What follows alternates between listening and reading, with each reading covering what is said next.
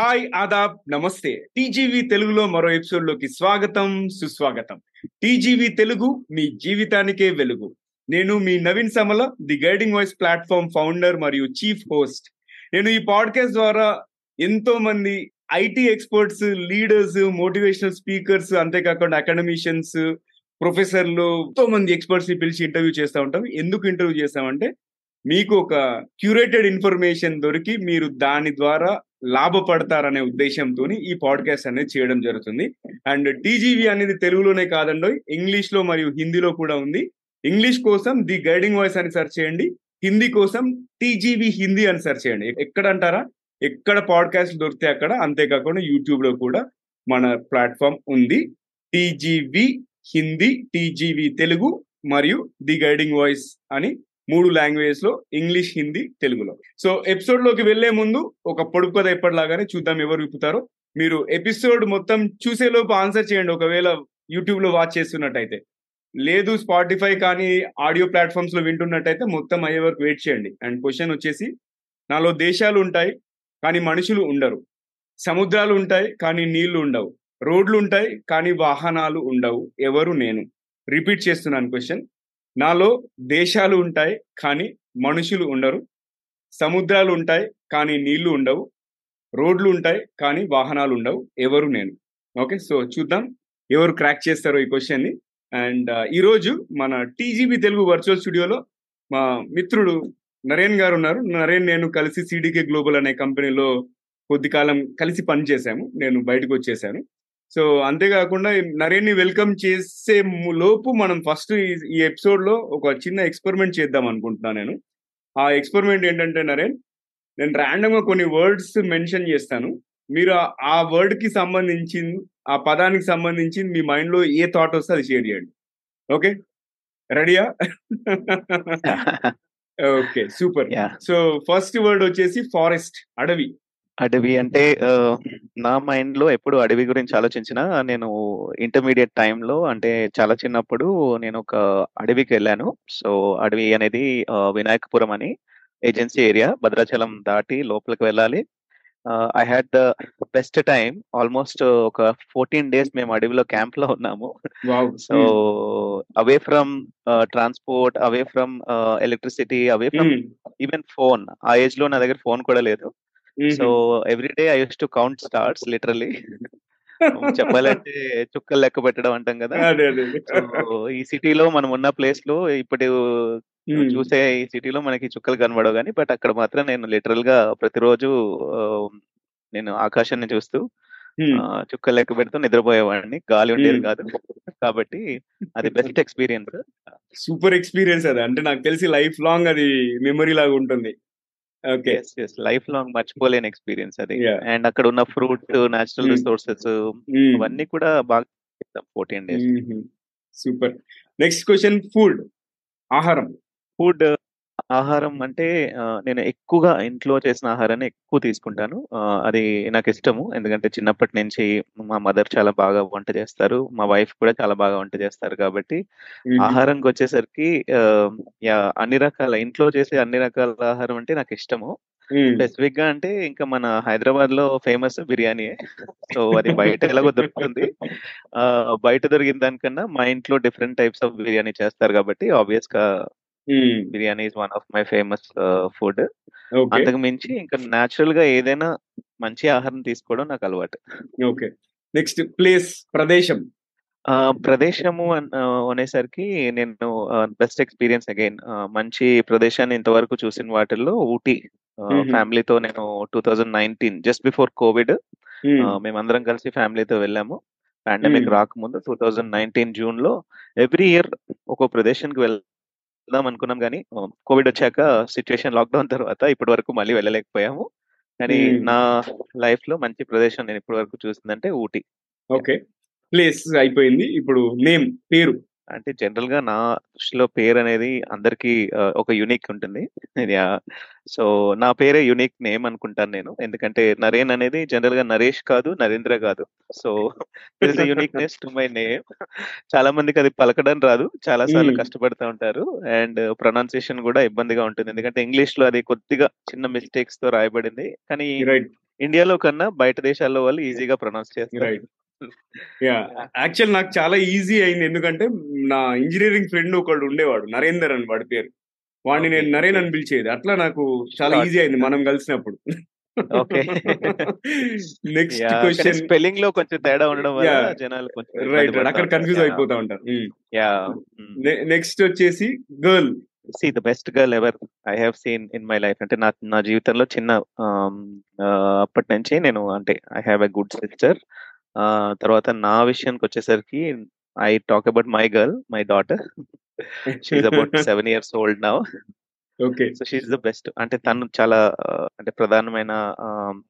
పాత్ర నా కుటుంబంలో నా జీవితంలో. ఎందుకంటే జనరల్గా ఎవరు చూసినా కూడా అమ్మాయిలు తండ్రులకు ఎక్కువగా అటాచ్డ్గా ఉంటారు కాబట్టి.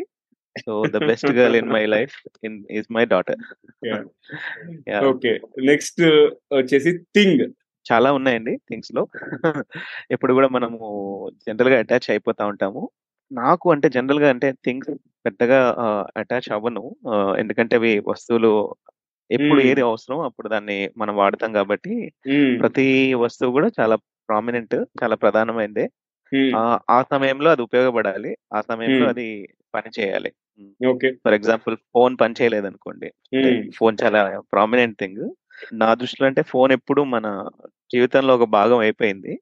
అది అది మనం అనుకున్నా అనుకోకపోయినా ప్రస్తుతం ఉన్న థింగ్స్లో phone is the important thing అండి నాకు విషయంలో. Next movie. ఓ సినిమా అంటే నాకు అంటే ఎక్కువగా సినిమాల గురించి అవ- అవగాహన లేదు. కానీ నేను బాగా ఇష్టపడిన సినిమా అండ్ దెన్ బాగా చూసిన సినిమా అయితే ప్యాషన్ ఆఫ్ ది క్రైస్ట్ అండి. అది అగైన్ మై బిలీఫ్ సిస్టమ్లో నా ఫెయిత్ సిస్టమ్లో ఉన్న భాగంగా.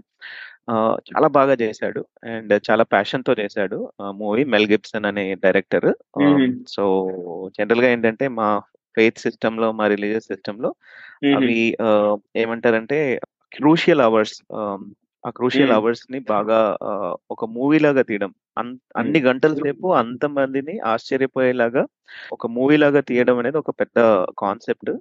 ఆ కాన్సెప్ట్ని తీసుకొని ఫ్యూ అవర్స్ ఒక వ్యక్తి జీవితంలో జరిగిన సంఘటనల్ని ఒక కొన్ని గంటల మూవీగా తీయడం అనేది చాలా మంచి మూవీ అనిపించింది కాన్సెప్ట్ యా.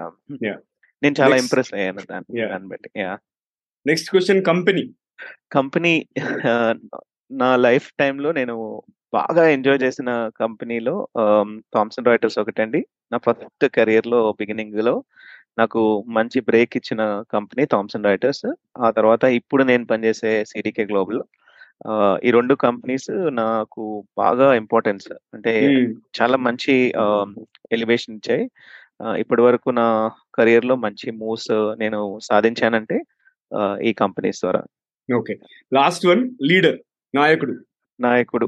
ఓకే నాకు బాగా అంటే ఇప్పుడు జనరల్గా ఆలోచన చేస్తే నాకు వ్యక్తిగతంగా I am led with my father as an inspiration. నా తండ్రి. ఆ తర్వాత నాకున్న సర్కిల్లో మై అంకుల్ మా అంకుల్ పేరు ఏస్పాదం అండి ఆయన పేరు. So coming from a very small village ఇప్పుడున్న సిచ్యుయేషన్లో చాలా పెద్ద ఆర్గనైజేషన్ ఒక సంస్థ అంటే సొసైటీకి సొసైటీలో ఉన్న పూర్ పీపుల్కి తర్వాత మిగతా ఏజెన్సీ ప్లేసెస్లో కూడా. అంటే నేను. ఏజెన్సీ ప్లేస్లో ఉండి వచ్చాను కదా మీకు చెప్పాను కదా అలాంటి ప్లేసెస్లో కూడా వెళ్ళి సోషల్ సర్వీస్ చేయడానికి ఒక పెద్ద సంస్థని ఇప్పుడు రన్ చేస్తున్నారు. అసలు ఏమీ లేకుండా వచ్చి ఈ రోజు అంత పెద్ద సంస్థను రన్ చేస్తూ ఎంతో మందికి సహాయం చేయడం అనేది ఒక గొప్ప ఇన్స్పిరేషన్. అయితే నాకు మా అంకుల్ ఈజ్ మై ఇన్స్పిరేషన్. ఇప్పుడు అందుకే నాయకుడిగా నేను ఆయన్ని చూస్తాను. ఫిజికల్గా అంటే మళ్ళీ బుక్స్లో కామిక్స్లో తర్వాత జనరల్గా ఎంతో మంది నాయకుల్ని మనం ఫాలో అవుతాము. కానీ వ్యక్తిగతంగా నా జీవితంలో నేను ఫాలో అయిన నాయకుడు మా అంకుల్ అండి. Okay. Super Naren. First time ఈ ర్యాపిడ్ ఫైర్ రౌండ్ ఒకటి స్టార్ట్ చేసాము సక్సెస్ఫుల్గా కంప్లీట్. చేసాము సో ఇప్పుడు మనము మెయిన్ మెయిన్ కాన్వర్జేషన్లోకి వెళ్దాము.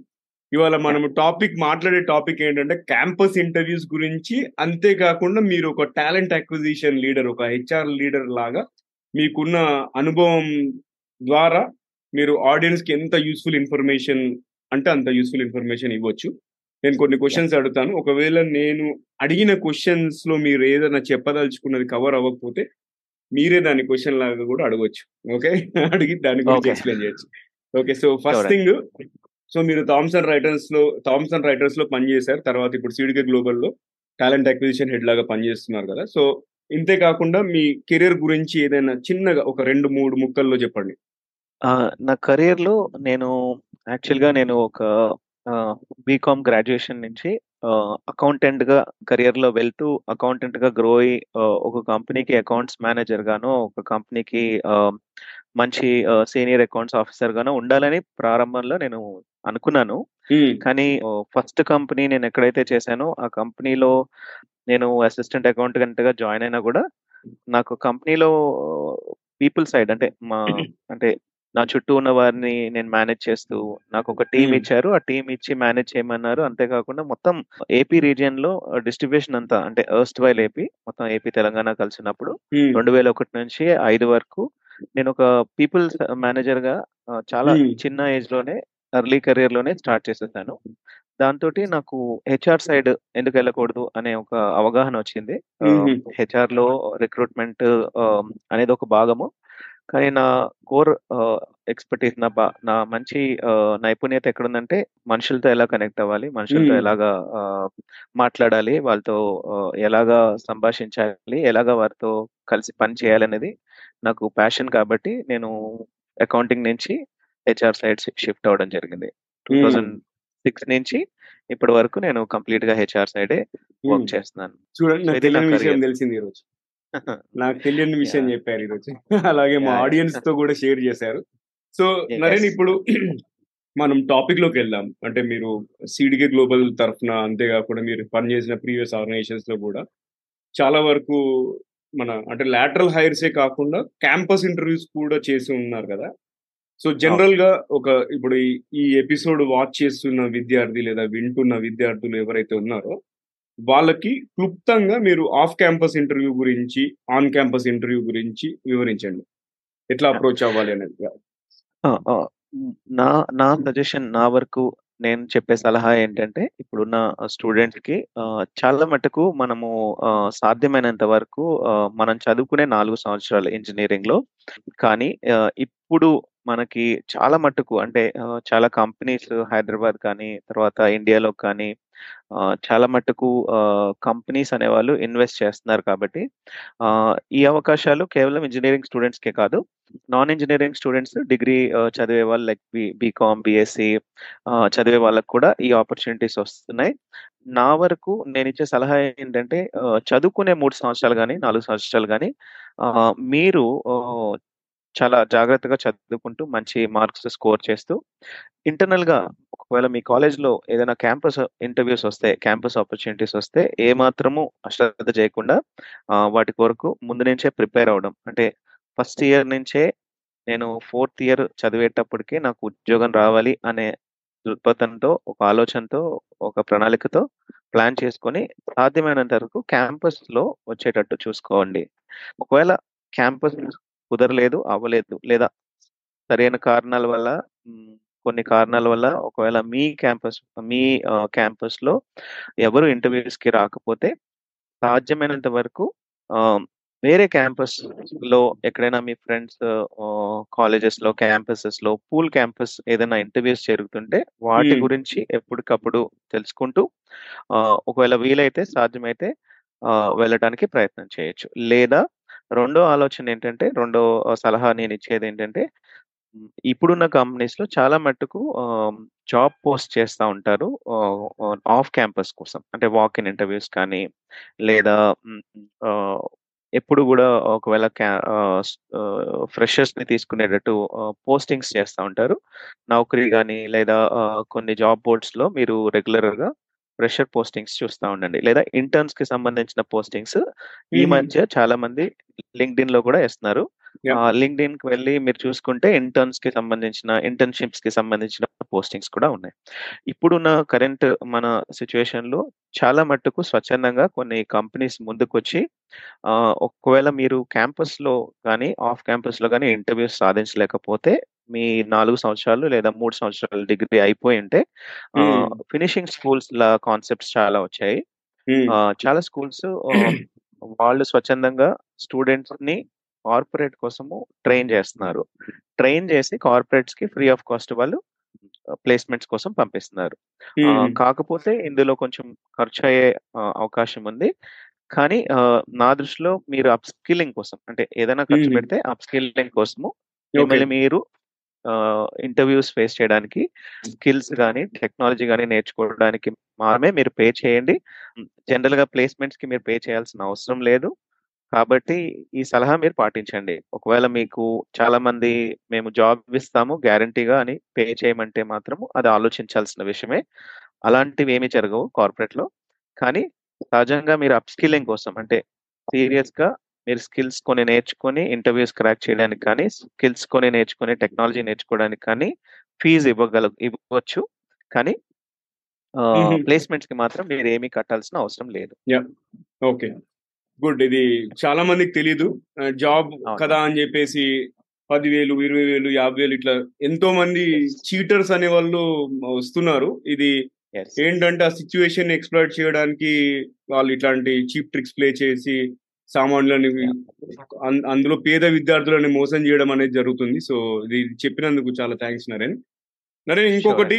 మనము ఇంగ్లీష్‌లో ఒక ఫుల్ ఫ్లెడ్జ్డ్ ఎపిసోడ్ చేసాం. TGV 109 tell me about. Yourself my favourite question. బేసిక్‌గా అవును. మనము ఇంటర్వ్యూలో చూసుకుంటే ఫ్రెషర్ అయినా, ఒక సీఈఓ అయినా ఎవరైనా సరే వాళ్ళకి క్వెషన్ అడుగుతారు. అండ్ అంతే గాకుండా అవునండి. ఫస్ట్ రౌండ్ నుంచి లాస్ట్ వరకు రౌండ్ వరకు ఇంటర్వ్యూయర్ గూడా ప్రతి ఒక్క ఇంటర్వ్యూయర్ ఈ క్వెషన్ అడుగుతారు. కదా! సో, ఈ అవునండి. Tell me about. Your self గురించి మన తెలుగు ఆడియన్స్ గూడా చెప్పండి అసలు. Tell me about your okay. సెల్ఫ్‌లో ఏం చెప్పాలి? How people! Can sell themselves. Yeah! ఓకేనండి. నేను ఆహ్, ఇంగ్లీష్‌లో గూడా బాగా వివరించాను. కానీ ఇక్కడ కొంచెం సమయం తక్కువుంది గాబట్టి నేను కొద్దిగా క్లుప్తంగా చాలా అర్థమయ్యేలాగా! చెప్పడానికి ప్రయత్నం చేస్తాను.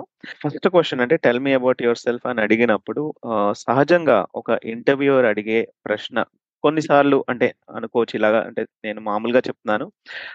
ఇవాళ రోజున చాలా మంది ఇంటర్వ్యూస్ కూడా తెలియదు ఈ ప్రశ్న ఎందుకు అడుగుతున్నారు అది డిఫరెంట్ సైడ్ ఆఫ్ థింగ్స్. అంటే కొన్నిసార్లు ఈ ప్రశ్న ఎందుకు అడుగుతారు అంటే ఈ ప్రశ్నలో సహజంగా వెతికే సమాధానం ఏంటంటే మీ గురించి మీరు క్లుప్తంగా రెండు నిమిషాల్లో చెప్పగలగాలి. అంటే ఆపకుండా హ్మ్. చెప్పగలగాలి. ఎందుకంటే మీ కమ్యూనికేషన్ స్కిల్స్ అనేవి ఆ 2 నిమిషాలు లేదా 3 నిమిషాల్లో మీరు రాసుకున్న రెజ్యూమేలో ఉన్న విషయాలను గురించి ఆపకుండా చెప్పగలిగినప్పుడు మీ కమ్యూనికేషన్ స్కిల్స్ ఎలా ఉన్నాయనేది మొట్టమొదటిగా ఈ క్వెషన్ ద్వారా అసెస్ చేయబడుతుంది. అంటే ఎవరైనా సరే ఇంటర్వ్యూకొచ్చినప్పుడు అట్‌లీస్ట్ వాళ్ళ గురించి వాళ్ళు ఆపకుండా ఒక 3 నిమిషాలు ఆహ్, చెప్పగలుగుతున్నారా? వాళ్ళ చెప్పే ఆన్సర్స్ కానీ, వాళ్ళు చెప్పే సమాధానంలో ఉన్న గ్రామర్ కానీ, కాంప్రహెన్షన్ కానీ, తర్వాత వాళ్ళు ఇంగ్లీష్ కరెక్ట్‌గా యూస్ చేయగలుగుతున్నారా? సెంటెన్సెస్ కరెక్ట్‌గా ఫార్మ్ చేయగలుగుతున్నారా? బ్రేక్ లేకుండా ఒక మూడు నిమిషాలు ఒక తమ తమ గురించి తాను చెప్పుకోగలుగుతున్నారా అనేది బేసిక్‌గా ఈ ఈ క్వశ్చన్ యొక్క ఉద్దేశం అండి. అదే విధంగా ఈ క్వశ్చన్లో చాలామంది చేసే మిస్టేక్స్ ఏంటంటే చాలామంది చేసే ఆహ్, తప్పులేంటంటే వాళ్ళు వాళ్ళ వ్యక్తిగత జీవితం గురించి ఎక్కువ చెప్తారు. జనరల్‌గా చెప్పాలంటే వ్యక్తిగత జీవితం గురించి కాకుండా మనం రెజ్యూమే తయారు చేసినప్పుడు ఆబ్జెక్టివ్ అని తర్వాత ఆహ్, మన ఆహ్, కాలేజ్‌లో చేసిన ఏదైనా ప్రాజెక్ట్ మినీ ప్రాజెక్ట్ కానీ, ఆహ్, మేజర్ ప్రాజెక్ట్ కానీ లేదా ఆహ్, కాలేజ్‌లో మీరు ఒకవేళ ఏదైనా ఆర్గనైజ్ చేస్తే ఒక ఈవెంట్ కానీ తర్వాత ఒక ఆహ్, కాన్సర్ట్ కానీ ఏదైనా ఆర్గనైజ్ చేస్తే అందులో మీరు ప్లే చేసిన రోలు, ఎలా టీం వర్క్ చేశారు? మీరు టీంని ఎలా బిల్డ్ చేశారు? కాలేజ్ ఆ క్యాంపస్ ఈవెంట్ ఎలా సక్సెస్‌ఫుల్‌గా రన్ చేశారు? ఈ విషయాలు కానీ లేదా ఇంకా చెప్పాలంటే మీకున్న హాబీస్ మళ్ళీ హాబీస్ అంటే జనరల్‌గా హాబీస్ అనేవి మీకు వ్యక్తిగతంగా ఉద్యోగం విషయంలో కానీ లేకపోతే మీకు వ్యక్తిగతంగా కార్పొరేట్ లైఫ్ విషయంలో కానీ ఉపయోగపడే హాబీస్ గురించి చెప్పాలి. అంటే నేను వాచింగ్ మూవీస్ అని హాబీ చెప్పాననుకోండి ఉదాహరణకి. అది రెలవెంట్ కాకపోవచ్చు. అది సరైనది కాకపోవచ్చు. కానీ రీడింగ్ బుక్స్ అని చెప్పాను అనుకోండి అది సరైనది అవ్వచ్చు. రీడింగ్ బుక్స్ అన్నప్పుడు ఇంటర్వ్యూయర్ ఇంకొక ప్రశ్న కూడా అడగవచ్చు ఎలాంటి పుస్తకాలు మీరు ఎక్కువగా చదువుతారు? ఎలాంటి పుస్తకాలు మీరు ఇంట్రెస్ట్ చూపిస్తారు అనేది కూడా అడగొచ్చు. వాటిని కూడా మీరు ఒకవేళ మీరు టెక్నికల్ గ్రాడ్యుయేట్స్ అయితే కోడింగ్కి సంబంధించిన పుస్తకాలు చదువుతామని చెప్పొచ్చు. లేదా కమ్యూనికేషన్ స్కిల్స్ పెంచుకోవడానికి సంబంధించిన పుస్తకాలు చదువుతామని కూడా చెప్పొచ్చు. లేదా లీడ్ చెప్పాలంటే ఇన్ఫ్లుయెన్షియల్ బుక్స్ కూడా చెప్పొచ్చు. అంటే ఎవరైనా మిమ్మల్ని ప్రోత్సాహపరిచే పుస్తకాలు ఏమైనా ఉంటే వాటిని గురించి కూడా చెప్పొచ్చు. సో, హాబీస్ అనేవి రిస్ట్రిక్ట్ చేయండి. హాబీస్ అనేవి ఏది పడితే అది చెప్పకుండా ఏదైనా ఒక అవసరమైన విషయం గురించి నిజంగా మీరు ఆ హాబీ మీరు పాటిస్తున్నట్లయితే హాబీ గురించి చెప్పవచ్చు తర్వాత సమయం ఉంది కదా అని ఇంకా చాలా విషయాలు మీరు చెప్పాలనుకోవచ్చు. కానీ సహజంగా ఎక్కువగా చెప్పకుండా తక్కువగా సాధ్యమైనంత క్లుప్తంగా ఒక 2, 3 నిమిషాల్లో మిమ్మల్ని గురించి మీరు మీ రెజ్యూమే రాసుకున్న విధానాన్ని బట్టి అంటే ఒక ఆర్డర్‌లో మీరు చెప్పగలిగేవన్నీ చెప్పండి. టెల్ మీ అబౌట్ యువర్ సెల్ఫ్‌లో ఇంకొక క్వశ్చన్ మీరు గమనించాల్సింది ఏంటంటే ఒకవేళ ఈ కంపెనీ కనుక మీకు ఒక ఆపర్చునిటీ ఇస్తుంది కాబట్టి, ఈ ఆపర్చునిటీలో మీరేం చేయాలనుకుంటున్నారు? మీ ఆలోచన ఏంటి? ఒకవేళ ఈ ఉద్యోగమే మీకు వస్తే మీరు చేయాలనుకున్న విషయాలను గురించి మీరు ఎలా మిమ్మల్ని మీరు ఈ ఈ పర్టికులర్ ఉద్యోగానికి ఫిట్ అని మీరు అనుకోగలుగుతున్నారు. ఆ విషయాలను కూడా మీరు ఈ క్వశ్చన్లో కవర్ చేయొచ్చు. సహజంగా ఇలా ఆన్సర్ చేస్తే రెస్పాన్స్ మీది బాగా ఉంటుంది. నేను ముందుగా చెప్పినట్టు ఒక 2-3 నిమిషాల వరకు ఆపకుండా మిమ్మల్ని గురించి మీరు చెప్పండి. ఈ. ప్రశ్న ఆన్సర్ చేయడానికి నేనిచ్చే సలహా ఏంటంటే, మీ రెజ్యూమే మీ ముందు పెట్టుకొని ఎవరు లేనప్పుడు మీరు జనరల్‌గా ఆహ్, ప్రాక్టీస్ చేయొచ్చు. మీ మీ కెరియర్ ఆబ్జెక్టివ్ గురించి, మీ అకాడమిక్ బ్యాక్‌గ్రౌండ్ గురించి, మీ ప్రాజెక్ట్స్ గురించి, మీరు చేసిన కాలేజ్‌లో యాక్టివిటీస్ గురించి. ఒక 5-10 సార్లు ప్రాక్టీస్ చేసుకుంటే, మీరు. సెంటెన్సెస్ కరెక్ట్‌గా ఎలా ఫ్రేమ్ చేయాలో మీకు అలవాటవుతుంది. దాన్ని బట్టి యాహ్! మీరెక్కడ గూడా మిస్టేక్స్ చేయకుండా ఈ మూడు 2-3 నిమిషాల్లో మీరు చెప్పగలిగేవన్నీ చెప్పొచ్చు. దీని గురించి చాలా వీడియోస్ ఉన్నాయి యూట్యూబ్‌లో గూడా. మీరు యూట్యూబ్‌లో సెర్చ్ చేసినట్లయితే ఈ ప్రశ్నను ఎలా ఎఫెక్టివ్‌గా సమాధానం చేయాలో అక్కడ అనేక విషయాలు కూడా మీరు యూట్యూబ్ వీడియోస్ చూడొచ్చు. ఓకే. Got it. యాహ్! చాలా చాలా బాగా వివరించారు నరేన్. ఇంకొకటి మీరిప్పుడు టాలెంట్ అక్విజిషన్ టీమ్‌లో ఉండి మీరు ఒక టీమ్‌కి ఒక నాయకుడిలాగా వ్యవహరించి మీ రిక్రూట్‌మెంట్ టీమ్ అందరూ గూడా క్యాండిడేట్స్‌ని కాల్ చేస్తూ ఉంటారు గదా! ఇంటర్వ్యూస్ లాటరల్స్‌కి ఎస్పెషల్లీ. సో! ఈ ప్రాసెస్‌లో మామూలుగా ఒక లాటరల్ ఎవరైనా ఫర్ ఎగ్జాంపుల్ నాలాంటి ఒక ఎక్స్‌పీరియన్స్ ప్రొఫెషనల్ ఉన్నారు. మీరు కాల్ చేశారు. పలానా జాబ్ ఆపర్చునిటీ ఉందని ఫస్ట్ కాల్ అవుతుంది గదా! ఆ ఫస్ట్ కాల్‌లో ఇట్లాంటి ప్రాస్పెక్టివ్ క్యాండిడేట్స్ చేసే మిస్టేక్స్ ఎలా ఎలా ఉంటాయి? ఎలాంటి మిస్టేక్స్ చేస్తారో? ఎలా అవాయిడ్ చేయాలి? ఆ! జనరల్‌గా మీకు ఫస్ట్ టైం ఎవరైనా ఇంటర్వ్యూయర్ కాల్ చేస్తే జనరల్‌గా మీరు చేసే మిస్టేక్స్ ఏంటంటే, మీరు ఎక్స్‌పెక్ట్ చేసి ఉండకపోవచ్చు. అంటే జనరల్‌గా మీరు ఎక్కడైనా ఏదో ఒక పనిలో బిజీ ఉండడం వలన మీకు తెలియని టైంలో ఎవరైనా కాల్ చేస్తే ఒకవేళ మీరు ఏదైనా పనిలో ఉంటే మీరు జనరల్‌గా చెప్పొచ్చు. ఏంటంటే, నేను ఈ పనిలో ఉన్నాను. నేను ఇది అయిపోయాక నాకు ఒక ఫైవ్ మినిట్స్, 10 మినిట్స్ టైం ఇవ్వండి. నేను ఒక ఒక కామన్ ప్లేస్‌లో ఒక మంచి సైలెంట్ ప్లేస్‌లోకి వెళ్ళి కూర్చొని నేను మీతో మాట్లాడతానని చెప్పడంలో పొరపాటు ఏం లేదు. ఇంటర్వ్యూ కాల్ చేసిన వాళ్ళు గూడా అలవా అర్థం చేసుకుంటారు. సహజంగా ఏమవుతుందంటే, మనకి తెలియని టైంలో ఒకవేళ మనం బైక్ రైడ్ చేస్తున్నాం అనుకుందాం ట్రాఫిక్‌లో, పీక్ ట్రాఫిక్‌లో. ఒక ఇంటర్వ్యూయర్ కాల్ చేశాడు మీకు. అండ్ దెన్ కాల్ చేసినప్పుడు మీరు అక్కడే కాల్ లిఫ్ లిఫ్ట్ చేసి చాలా నాయిస్ ఉంటుంది. చుట్టూ హారన్స్ చుట్టూ ట్రాఫిక్ ఉంటుంది. ఆ టైంలో మీరు ఆన్సర్ చేయాలనుకోవడం అనేది ఒక పెద్ద కామన్ మిస్టేక్. జనరల్‌గా యాహ్! అందరూ. చేస్తారు. ఆ డిస్కషన్ ఒక ఫ్రూట్‌ఫుల్ వేలో అంటే ఒక ఫలభరితంగా డిస్కషన్ జరగదు కాబట్టి, ఫస్ట్ థింగ్ మీరు ఒక మంచి వాతావరణంలో కూర్చొని కాల్ తీసుకునేటట్టు మీరు చెప్పొచ్చు. ఏ ఇంటర్వ్యూయర్‌కైనా నాకు ఒక 5 మినిట్స్ తర్వాత కాల్ చేయండి. లేదా ఇది మీ నంబర్ డైరెక్ట్ నంబర్ అయితే నేను ఈ నంబర్‌కి ఒక 5 మినిట్స్‌లో కాల్ చేస్తాను అని చెప్పడంలో. తప్పేమీ హ్మ్. లేదు. దీనివల్ల ఏంటంటే జనరల్‌గా మీరొక వాతావరణాన్ని మీరు క్రియేట్ చేసుకొని ప్రిపేర్డ్‌గా ఒక ఇంటర్వ్యూ తీసుకోవడానికి ఒక అవకాశం దొరుకుతుంది. కామన్‌గా చేసే మిస్టేక్ ఏంటంటే సరైన వాతావరణం లేకపోవడం. ఆహ్, మీరు తొందరపడి సరైన ఆన్సర్స్ ఇవ్వలేరు.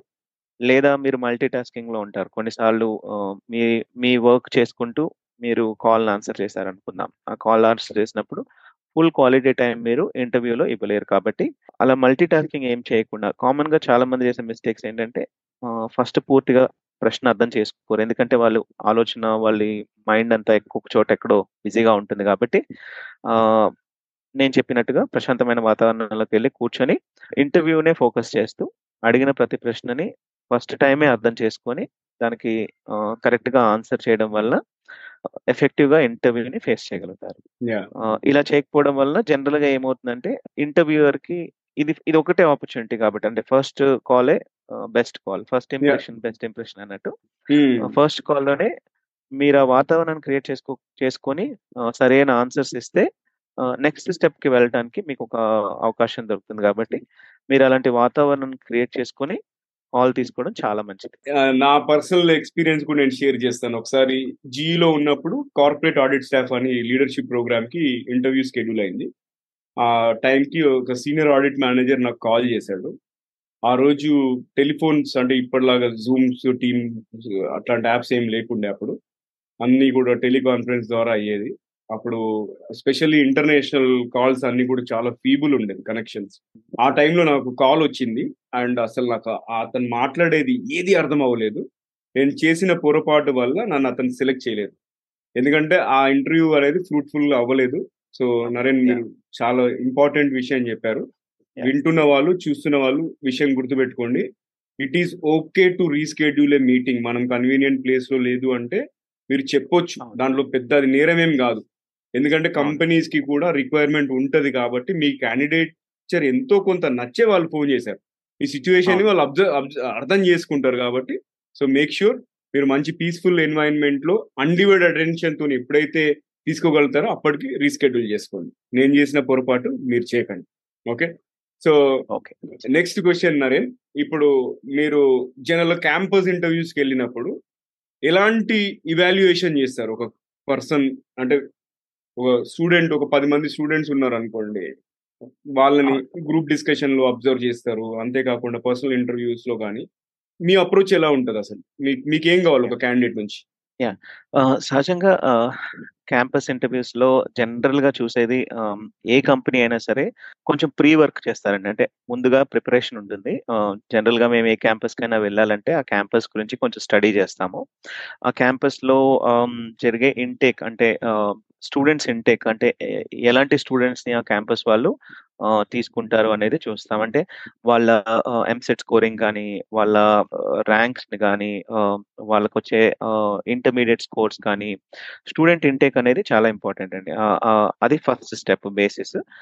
కాలేజ్‌కి సంబంధించి ఏమేమి ర్యాంకింగ్స్ ఉన్నాయో అనేవి మేము చూస్తాం. నేను ఎందుకు ఈ విషయం చెప్తానంటే స్టూడెంట్స్‌గా మీరు కూడా అంటే ఒకవేళ మీరు ఇంకా స్టూడెంట్స్‌గా ఒక క్యాంపస్ జాయిన్ అవ్వకపోతే మీరు ముందుగా చూడాల్సిన విషయం ఏంటంటే ఎలాంటి కాలేజ్ లిస్ట్‌లో మేము జాయిన్ అవుతే కంపెనీస్ వాళ్ళని అప్రోచ్ అవుతారు. ఎందుకంటే నేను ఇందాక కూడా చెప్పాను. ఆఫ్ క్యాంపస్ అనేది చాలా కష్టమైన ప్రాసెస్. మాక్సిమం మీరు జాయిన్ అయ్యే కాలేజెస్ క్యాంపస్ ఇంటర్వ్యూస్ వచ్చే కాలేజెస్ అయితే మీకు ఈజీగా, సులువుగా ఉద్యోగాలు వచ్చే అవకాశం ఉంటుంది. కాబట్టి ఫస్ట్ థింగ్ సెలక్షన్ ప్రాసెస్కి ముందు మేము ఈ స్టడీ చేస్తాము. Pre assessment. చేసిన తర్వాత ఆ కాలేజ్ క్యాంపస్‌లో ఉన్న స్టూడెంట్స్ యొక్క మేము స్కోర్స్ కానీ లాస్ట్ సెమిస్టర్స్‌కి సహజంగా మేము ఫోర్త్ సెమిస్టర్ ఎండింగ్ ఎండింగ్‌లో అంటే ఫోర్త్ ఇయర్ సెకండ్ సెమిస్టర్ దగ్గర దగ్గరలో మేము క్యాంపస్ ఇంటర్వ్యూస్కి వెళ్తాం కాబట్టి సహజంగా స్కోర్స్ అనేవి ఇంపార్టెంట్ అండి. స్కోర్స్‌లో scores basis initial cut off ఉంటుంది క్రైటీరియాలో.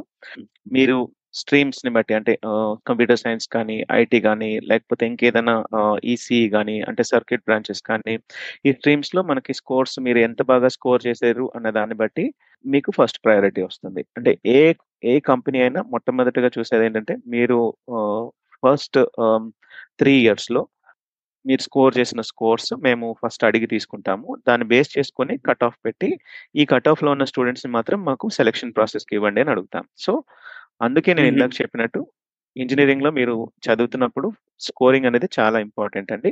ఫస్ట్ ఇయర్ నుంచి కూడా మంచి మార్క్స్‌తో స్కోర్ చేసుకుంటే ఫస్ట్ ఆపర్చునిటీ మీకే వచ్చే అవకాశం ఉంటుంది. యాహ్! మీరనుకున్న డ్రీమ్ కంపెనీ గానీ, మీరనుకున్న డ్రీమ్ ఆహ్, ఆర్గనైజేషన్ గానీ మీకు రావాలి అంటే మీ స్కోర్స్ ఫస్ట్ ఇయర్ నుంచే మంచిగా ఉండడానికి చూసుకోండి.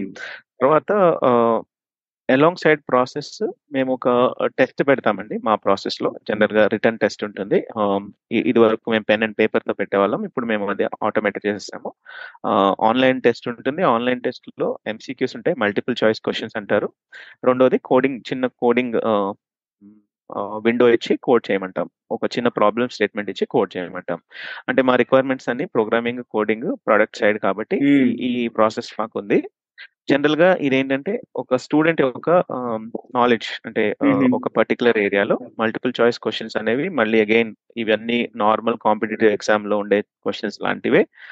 Problem solving ability logical thinking తర్వాత రీజనింగ్ తర్వాత. యాప్టిట్యూడ్ వీటికి సంబంధించిన క్వెషన్స్ ఎంసీక్యూస్‌లో మల్టిపుల్ చాయిస్ క్వెషన్స్‌లో వస్తాయి. వీటిని బట్టి ఒక స్టూడెంట్ థింకింగ్ ఎలా ఉందనేది మేము చూస్తామండి. స్టూడెంట్ ఆలోచించగలుగుతున్నాడా? స్టూడెంట్ ఏదైనా సమస్య అంటే ఒక ప్రాబ్లం వస్తే దాన్ని ఫేస్ చేయగలుగుతాడా? ఒక ప్రోడక్ట్ని ఎలాగ మనం డిజైన్ చేయగలుగుతాం అనేది ఈ విషయాలను తెలుసుకోవడానికి ఈ అసెస్‌మెంట్ జరుగుతుందండి. కోడింగ్ అనేది మేము ఊరికే జస్ట్ కోడింగ్ రాయగలుగుతున్నాడా అనేది చూడడానికి చూస్తాము. సాధ్యమైనంత వరకు అది కోడింగ్ పాస్ అయినా, ఫెయిల్ అయినా అట్‌లీస్ట్ కోడింగ్‌ని అటెంప్ట్ చేసి కొంచెం syntax few lines of code రాయగలిగాడా అనేది మేము చూస్తామండి. ఇది మేము చూసేది జనరల్‌గా. ఓకే. దీన్ని బట్టి ఫండమెంటల్లీ ఒక స్టూడెంట్ ఎంత స్ట్రాంగ్‌గా ఉన్నాడనేది మనకు తెలుస్తుంది. దాని తర్వాత మనం ఇంటర్వ్యూలో ఫస్ట్ రౌండ్ ఇంటర్వ్యూ టెక్నికల్ చేస్తాము. Second round manager, last round HR అండి. Okay. Super Naren. So Naren ఇప్పుడు మనకి టెక్నాలజీ ఒక రాపిడ్ పేస్‌లో చేంజ్ అవుతుంది. ChatGPT, artificial intelligence, low code, no low code, no code platforms, blockchain, metaverse, augmented reality, virtual reality! ఇట్లా different different technologies వస్తున్నాయి. And the way work is happening అది కూడా change అవుతుంది. సో ఇట్లాంటి పోటీ ప్రపంచంలో మనకి ఎట్లాంటి ట్రెండ్స్ వస్తున్నాయి? ఏది క్యాంపస్ ఇంటర్వ్యూస్‌లో కూడా క్యాండిడేట్‌కి డిఫరెంట్ స్కిల్ సెట్ కావాలి కదా! అంటే ఇప్పుడు మనము యాహ్! ఒక 5 ఇయర్స్ బ్యాక్ క్యాంపస్ రిక్రూట్‌మెంట్‌కెళ్తే ఒక స్ట్రాటజీ ఫాలో అయ్యేది. ఆ స్ట్రాటజీ. మీరు ఇప్పుడు ఫాలో అవుతే రిలవెన్స్ ఉండదు. రైట్? అంటే విచ్. మీన్స్! మీరు కూడా టైమ్ టు టైమ్ అప్‌గ్రేడ్ అవుతున్నారు కదా! అంటే దాన్ని దాన్ని బట్టి. మీరు! అబ్జర్వ్ చేస్తా ఉంటారు ఇండస్ట్రీలో ఎలాంటి ట్రెండ్స్ వస్తున్నాయి. సో ఇప్పుడు ఉదాహరణకి ఇంజినీరింగ్ ఫస్ట్ ఇయర్ గాని, సెకండ్ ఇయర్ గాని, థర్డ్ ఇయర్ గాని చదువుతున్న విద్యార్థులు ఎవరైనా వింటున్న ఈ ఎపిసోడ్ చూస్తున్నా కూడా లేదా ఇంటర్మీడియేట్ చదివే వాళ్ళు చూస్తున్నా కూడా వాళ్ళు క్యాంపస్ ఇంటర్వ్యూస్‌లో ఎట్లాంటి ట్రెండ్స్ ఎక్స్‌పెక్ట్ చేయొచ్చు? ఎట్లాంటి క్వెషన్స్ ఎక్స్‌పెక్ట్ చేయొచ్చు? అనే దాని మీద కొంచెం కొద్దిగా వివరించండి. షూర్ నేను ఇందాక చెప్పాను కదండీ! జనరల్‌గా tell me about yourself క్వెషన్‌కే వెళ్దాము. అప్పుడు నేను ఆహ్, స్టూడెంట్స్‌కి ఇచ్చే సలహా ఏంటంటే స్టేయింగ్ కరెంట్, స్టేయింగ్ రెలవెంట్ కదా! ఇది ఇంపార్టెంట్. ఎందుకంటే మనము చదివే టాపిక్స్ కానివ్వండి, మనము ఫాలో అయ్యే టాపిక్స్ కానివ్వండి, సాధ్యంగా మన కరికులంలో చెప్పే టాపిక్స్ అన్ని కూడా um, మేబీ ఒక 5, 6 ఇయర్స్ బ్యాక్ ఉంటాం మనం. బిహైండ్ ఉంటాం కదా! టాపిక్స్ వైస్ చూసుకుంటే. ఇప్పటికీ మనం సి ప్రోగ్రామింగ్ నేర్చుకుంటున్నాం. ఇప్పటికీ మన దగ్గర కాలేజెస్‌లో సి ప్రోగ్రామింగ్ నేర్పిస్తున్నారు. అండ్ ఫండమెంటల్లీ అది నేర్చుకోవడం తప్పు కాదు. ఊప్స్ కాన్సెప్ట్స్ అనేవి, డేటా స్ట్రక్చర్స్ అనేవి, అల్గోరిథమ్స్ అనేవి ఇవన్నీ కాన్సెప్ట్స్ కాన్సెప్షుయల్‌గా మనల్ని ఒక ఫండమెంటలీ స్ట్రాంగ్ ఇంజినీర్‌గా మనల్ని చేస్తుంది. సో నేను just relevant to computer science, IT చెప్తున్నాను. But otherwise for subjects, engineering సబ్జెక్ట్స్‌లో కూడా ఎక్కడికి వెళ్ళినా కూడా మేబీ మనము నేర్చుకునేవి కాలేజ్‌లో లేదా మనకి నేర్పించేవి చాలా చాలా రెలెవెంట్‌గా అంటే ఈరోజు రోజు రెలవెంట్ మార్కెట్ రెలెవెన్స్‌కి అవి సూటబుల్ కాకపోవచ్చు. అలాగని మనము ఔట్‌డేటెడ్‌గానే అవే నేర్చుకుంటూ వాటి మీద ఆధారపడాల్సిన అవసరం లేదు. నా ఆలోచన ఏంటంటే మీరు ఎప్పుడు కూడా latest trends say for example ఇప్పుడు మనకున్న టెక్నాలజీని బట్టి ఆలోచన చేస్తే ఎక్కడో కాలిఫోర్నియాలో జరిగే ఒక ఒక మీటప్ ఆన్‌లైన్ రికార్డింగ్ మనం చూస్తాం. నేను నిన్న సుందర్ పిచాయ్ గూగుల్ మీట్‌ని ని చూశాను జస్ట్ లైవ్ ప్రోగ్రామ్ జరుగుతుంటే లైవ్ ప్రోగ్రామ్ నేను వాచ్ చేస్తున్నాను. జనరేటివ్ ఏఐ గురించి ఏఐని ఎన్ని రకాలుగా వాళ్ళు విభజించి ఏ సెగ్మెంట్‌లో ఏఐని ఉపయోగించుకోవచ్చు అనేది లాంచ్ ప్రోగ్రామ్‌లో, లాంచ్ ఈవెంట్‌లో తనకున్న ఇంజనీర్స్ అందరూ ఒక్కొక్కరు ఒక్కొక్క టాపిక్ మీద మాట్లాడుతూ వాళ్ళు చేసిన డెవలప్‌మెంట్స్ గురించి చెప్తున్నారు. సో ఇలాంటివి ఆహ్, మనము రెగ్యులర్‌గా ఫాలో అవుతూ, ఇలాంటి వాటి గురించి ఇంట్రెస్ట్ చూపిస్తూ, ఆహ్, ఇలాంటి వాటి మీద మనం టైమ్ స్పెండ్ చేస్తూ ఆహ్, లేటెస్ట్ టాపిక్స్ మీద కొంచెం అవగాహన కలిగి మనము ఇంటర్వ్యూకెళ్తే ఉపయోగపడుతుంది. అండ్ మీ రెజ్యూమేలో కూడా మీరిది రాసుకోవచ్చు. ఏంటంటే ఆహ్, జనరల్‌గా ఈ పర్టిక్యులర్ టాపిక్ మీద నేను రీసెర్చ్ చేశాను. ఈ పర్టిక్యులర్ టాపిక్ మీద నేను ఈ పలానా ఆర్టికల్ స్టడీ చేశానని కూడా రాసుకొని మీ రెజ్యూమేలో అది చూపించడం వల్ల మీ రెజ్యూమేలో ఉన్న దాన్ని బట్టి ఇంటర్వ్యూయర్‌కి ఒక ప్రశ్న అడగాలి అనే ఒక ప్రాంప్ట్ మీరు క్రియేట్ చేసినట్టు అవుతుంది. దాంతో మీకున్న నాలెడ్జ్ మీకున్న రెలవెన్స్ నేను ఇందాక చెప్పాను కదా రెలవెన్స్ అంటే ఈ రోజు జరుగుతున్న సంఘటనల గురించి ఎంత రెలవెంట్గా మనము అడ్వాన్స్డ్గా ఉన్నాం అనేది మనము ప్రొజెక్ట్ చేసుకోగలగాలి. యా అఫ్ కోర్స్ మన సబ్జెక్ట్ నాలెడ్జ్ మన ఫండమెంటల్స్ స్ట్రాంగ్గా ఉన్నా కూడా ఈ రోజు రెలవెంట్గా మార్కెట్లో జరుగుతున్న అడ్వాన్స్ టెక్నాలజీస్ మనం నేర్చుకోకపోతే చాలా వెనకబడిపోయినట్టు ఉంటాం సో ఇంటర్వ్యూ చేసే వాళ్ళకి ఒక అవగాహన రావడానికి రెజ్యూమేలో రాసుకోవడం మంచిది. దెన్ క్వశ్చన్ అడిగినప్పుడు దాని గురించి ఆన్సర్ చేయగలిగేలాగా అట్లీస్ట్ బేసిక్స్ చేయగలిగేలాగా ప్రిపేర్ అయ్యి వెళ్ళడం మంచిది అని నేను అనుకుంటున్నాను. And being an HR professional నేను మాట్లాడడం కూడా మీకు అర్థమై ఉంటుంది ఎందుకంటే నేను కూడా జనరేటివ్ ఏఐ గురించి మాట్లాడగలుగుతున్నాను చాట్ జీపీటీ గురించి మాట్లాడగలుగుతున్నాను. అంటే ఈ రోజు అంటే వీటి వల్ల కలిగే అడ్వాంటేజెస్ ఏంటి డిసడ్వాంటేజెస్ ఏంటి అంటే ప్రతి ఫంక్షన్లో కూడా be it finance be it HR be it leadership be it technology ఈ ఈ చాట్ జీపీటీ అనేది జనరేటివ్ ఏఐ అనేది ఫ్యూచర్లో ప్రతి రోల్ని ఇంపాక్ట్ చేసే అవకాశం ఉంది.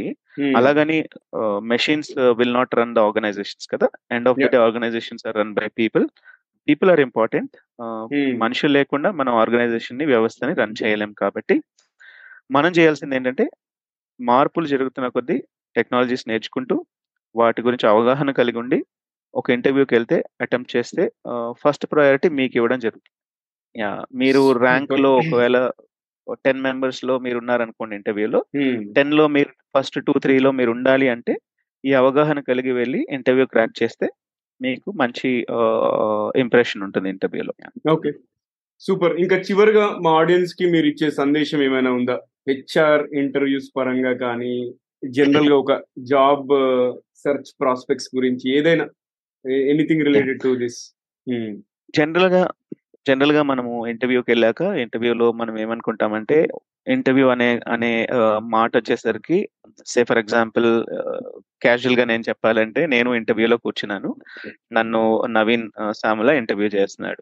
సో నవీన్ అడిగిన ప్రశ్నలన్నిటికీ నేను సమాధానం చెప్పగలుగుతున్నానా లేదా అనేది ఫస్ట్ నేను చూసుకోవాల్సిన విషయం కదా? వాటన్నిటికీ నేను చెప్పలేకపోవచ్చు. కొన్నిసార్లు నేను ఫిఫ్టీ పర్సెంటే చెప్పగలుగుతాను ఫిఫ్టీ పర్సెంట్ చెప్పలేకపోవచ్చు. కానీ ఆ ఫిఫ్టీ పర్సెంట్ చెప్పిన దాంట్లో నేను ఎంత కాన్ఫిడెంట్గా ఎంత కరెక్ట్గా యాక్యురేట్గా ఆన్సర్ చేయగలిగాను అనేది అది ఇంపార్టెంట్. సెకండ్ మనం ఎప్పుడు కూడా ఇంటర్వ్యూ అనేది వన్ సైడెడ్ అనుకుంటాము. ఇంటర్వ్యూలో జనరల్గా మీరు మీకు ఒక అవకాశం ఇవ్వబడుతుంది. ప్రతి ఇంటర్వ్యూలో ముగింపులో మీ మిమ్మల్ని ఒక ప్రశ్న అడుగుతారు. మీకు ఏమన్నా ప్రశ్నలు ఉంటే అడగండి అని. అలాంటి సమయంలో నేను ఇచ్చే సలహా ఏంటంటే ప్రతి స్టూడెంట్ కూడా ఒక ఇంటర్వ్యూకి వెళ్ళినప్పుడు ఏ కంపెనీకి మీరు వెళ్తున్నారో ఆ కంపెనీ గురించి కొంచెం బేసిక్ స్టడీ చేసి వెళ్ళడం మంచిది. రెండవది ఒకవేళ మీరు ఏదైనా ప్రశ్న అడగాలనుకుంటే మీరు ఆ కంపెనీలో ఉపయోగించే టెక్నాలజీస్ ఆ కంపెనీలో ఉపయోగించే మేబీ టూల్స్ గురించి మీరు ప్రశ్న అడగవచ్చు అలా అడగడం వలన ఇంటర్వ్యూయర్కి ఒక అవగాహన వస్తుంది.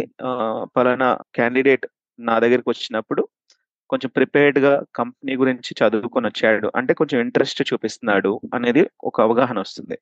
సో ఆ అవగాహనతో మిమ్మల్ని సెలెక్ట్ చేసే అవకాశం కూడా ఎక్కువ ఉంటుంది. ఒకవేళ మీరు ఏమి చదవకుండా ఊరికే వెళ్ళారు మిమ్మల్ని ఏదైనా ప్రశ్న అడిగితే చివరిలో మీకు ఏమన్నా ప్రశ్నలు ఉంటే అడగండి అన్నప్పుడు మీరు సైలెంట్గా బయటకు వచ్చేసారు అంటే దానివల్ల మీరు కంపెనీ గురించి కానీ ప్రోడక్ట్ గురించి కానీ తెలుసుకోవాలనే ఆసక్తి చూపించకపోవడం వల్ల కూడా రిజెక్ట్ అయ్యే ఛాన్సెస్ ఉంటాయి. సో ఇది నేను అందరికి స్టూడెంట్స్కి ఇచ్చే సలహా. కొంచెం ప్రిపేర్డ్గా మనం ఇంటర్వ్యూకి వెళ్ళి కంపెనీ గురించి ప్రొడక్ట్స్ గురించి కొద్దిగా బేసిక్ అవగాహన కలిగి వాటి గురించి ఎక్కువ తెలుసుకునే ఆసక్తి చూపించడం వల్ల మిమ్మల్ని సెలెక్ట్ చేసే అవకాశం కూడా ఉంటుంది. నేను మీరు ఒక పాయింట్ చెప్పారు కదా ఇంటర్వ్యూ అనేది మోనోలాగ్ కాదు అది. And at the same time అదేదో ఇంటర్వ్యూర్ ఒక్కడే అడుగుతాడు మీరు ఆన్సర్ చేయాలని కాదు. దాన్ని ఒక డైలాగ్ లాగా తీసుకొని వెళ్తే అప్పుడు కూడా మంచి ఇంప్రెషన్ క్రియేట్ అవుతుంది. అంటే మీరు ప్రతి మాటలో ఓకే ఒక ఫాలో అప్ క్వశ్చన్ అడగడము అంటే కావాలని కాదు సందర్భోచితంగా బిహేవ్ చేస్తూ ఉంటే కూడా అది కూడా మంచి పాజిటివ్ ఇంప్రెషన్ క్రియేట్ చేస్తుంది. సో నేను కూడా ఈ ఎపిసోడ్ కన్క్లూడ్ చేసే ముందు మీకేమైనా క్వశ్చన్స్ ఉన్నాయా నరేన్? నేను చాలా హ్యాపీ నవీన్. టీజీవీ అనేది మీరు ఈ స్థాయిలో ఎక్కడో చిన్న ఒక థాట్ లాగా కాన్సెప్ట్ లాగా ప్రారంభించి హిందీ తెలుగులో కూడా లాంచ్ చేయడం అనేది నాకు చాలా ఆసక్తిని కలిగిస్తుంది. అండ్ తెలుగులో కూడా మాట్లాడడానికి నాకు అవకాశం ఇచ్చారు. అందుకు ప్రత్యేక వందనాలు. యా థ్యాంక్ అండ్ ఇలా మీరు ఇంకా ముందుకు వెళ్తూ ఇంకా వేరే లాంగ్వేజెస్ కూడా ఏమైనా ప్లాన్ చేస్తున్నారా? లేకపోతే ఈ మూడు లాంగ్వేజెస్ ఇది యాక్చువల్గా నా డ్రీమ్ ఏంటంటే అన్ని సౌత్ ఇండియన్ లాంగ్వేజెస్లో ఉండాలి అని అనుకుంటున్నాను.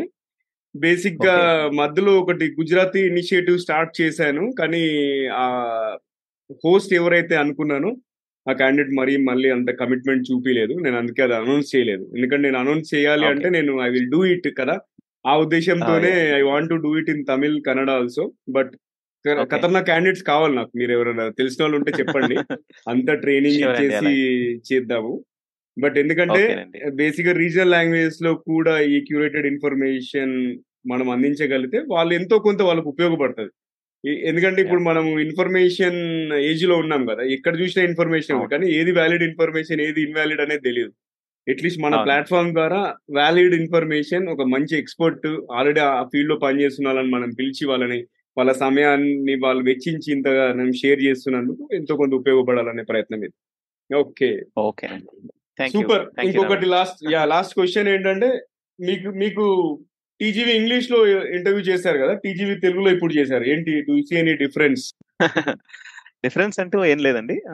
టీజీవీ ఇంగ్లీష్ అయినా తెలుగు అయినా మీరు చెప్పినట్టు ఇన్ఫర్మేషన్ రెలవెన్స్ అనేది చాలా ఇంపార్టెంట్ అది సరైన పద్ధతిలో మీరు ఈ పాడ్కాస్ట్ ఫాలో అయ్యే వాళ్ళని కానీ యూట్యూబ్ ఫాలో అయ్యే వాళ్ళు కానీ వీరు అందించాలనుకుంటున్నారు.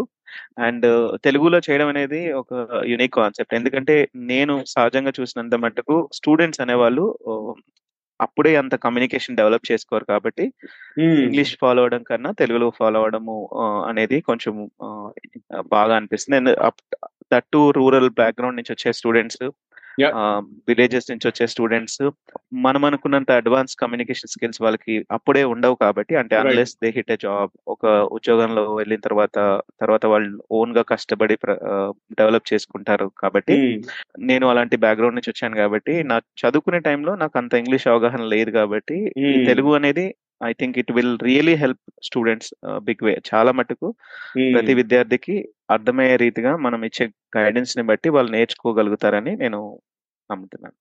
షూర్ థ్యాంక్ యూ నరేన్ మీరు మళ్ళీ తెలుగు ప్లాట్ఫామ్ కూడా వచ్చి మీ అమూల్యమైన సమయాన్ని వెచ్చించి మంచి మంచి విషయాలు మా శ్రోతలకు మా ఆడియన్స్కి షేర్ చేసినందుకు. And thank you so much for everything Naren మళ్ళీ ఫ్యూచర్లో ఇంకొక ఎపిసోడ్ చేద్దాం ఎప్పుడైనా. షూర్ అండి. Yeah thank you any time అండి షూర్ రైట్ సో ఫ్రెండ్స్ ఇది మన ఇవాళ ఎపిసోడ్ అండ్ ఈ ఎపిసోడ్ కన్క్లూడ్ చేసే ముందు పొడుపు కదా ఎవరైనా ఇప్పిర్రా?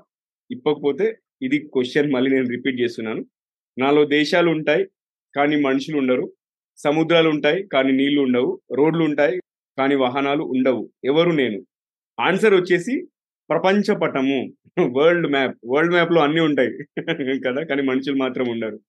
అది ఓకే. సో ఈ ఎపిసోడ్ కనుక మీకు నచ్చినట్టయితే కనీసం ముగ్గురు ఫ్రెండ్స్ లేదా కలీగ్స్తో షేర్ చేయండి. అండ్ ఇంకా మీరు సబ్స్క్రైబ్ చేయకపోతే మాత్రం సబ్స్క్రైబ్ చేసి బెల్ ఐకాన్ నొక్కండి. ఒకవేళ స్పాటిఫై కానీ యాపిల్ పాడ్కాస్ట్లో వింటున్నట్టయితే ఫాలో నొక్కి కుదిరితే రేటింగ్ అండ్ రివ్యూ ఇవ్వండి. ఎందుకు రేటింగ్ అండ్ రివ్యూ ఇవ్వాలి అంటే ఎన్ని రేటింగ్స్ ఎన్ని రివ్యూస్ వస్తే అంతమందికి మన పాడ్కాస్ట్ కనబడుతుంది అంతమందికి ఉపయోగపడుతుంది. సో మీరు ఒక చిన్న ఒక ఒక చిన్న క్లిక్ కొట్టడం వల్ల ఎంతో మందికి యూజ్ అవుతుందండి. మేము ఇంత కష్టపడుతున్నందుకు కనీసం ఆ ఒక హెల్ప్ చేయండి ఓకే? అండ్ మీ సలహాలు సూచనలు అభిప్రాయాలు కూడా మాకు ఎప్పటి ఎప్పటిలాగానే ఈమెయిల్ ద్వారా చెప్పొచ్చు. అండ్ ఎవరైనా మంచి స్పీకర్స్ ఉన్నా లేదా మీకు ఏవైనా టాపిక్ సజెషన్స్ రికమెండేషన్స్ ఉన్నా కూడా మెయిల్ చేయండి. అండ్ అంతేకాకుండా కెరియర్ పరంగా ఎడ్యుకేషన్ పరంగా ఏమైనా క్వశ్చన్స్ ఉన్నా కూడా కాంటాక్ట్ అవ్వచ్చు. మా మెయిల్ ఐడి వచ్చేసి TGV Telugu at the rate Gmail dot com.